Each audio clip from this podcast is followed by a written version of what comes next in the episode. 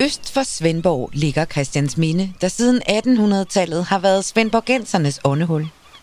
I dag er stranden dækket af vinterblege kroppe i varierende bademode, så snart vejret er til det. Det har været et tilbagevendende syn i næsten 200 år.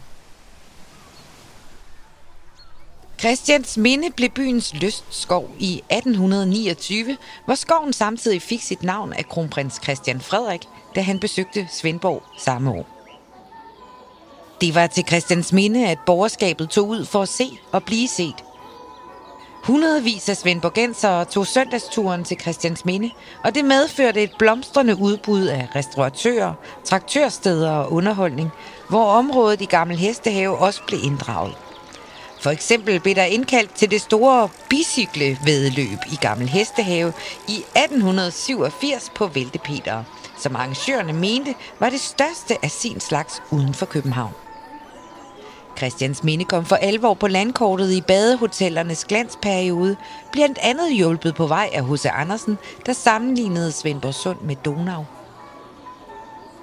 Både turister og borgere valgfartede til stranden for at bade og sejle på sundets strømfyldte vand, især efter at Christians Minde Badehotel blev bygget i starten af 1880'erne. Det er den store bygning, der stadig ses øverst på bakken.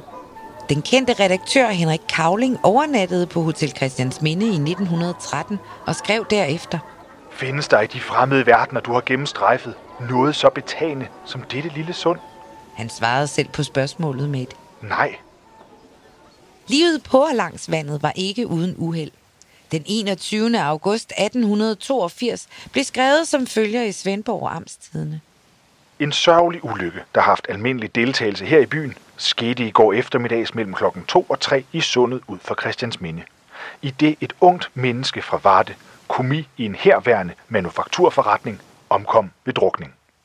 Avisen sluttede artiklen med en advarsel, der nu gives videre. Men dette skulle vi dog lære af, hvad vi har set, nemlig at omgås det skæbnesvangre vand med mindre letfærdighed, end vi sikkert gør i almindelighed. Sundheds vand, der i starten blev hyldet som rent, klart og sundhedsfremmende, var alt andet, jo længere man kom op i tid. Svendborg Amtstidene havde ret i at kalde vandet skæbnesvangert. Afhængigt af strømmen kunne man bade i slagteraffald fra Svendborg Andelsslagteri, svømme blandt gamle ærter fra konservesfabrikken, soppe i byens kloakvand og smage på udledninger fra private huse. I 1970'erne var det så gralt, at badning blev forbudt. Først i 1990'erne var vandkvaliteten igen så god, at stranden blev en hyppigt besøgt badestrand, som den er den dag i dag.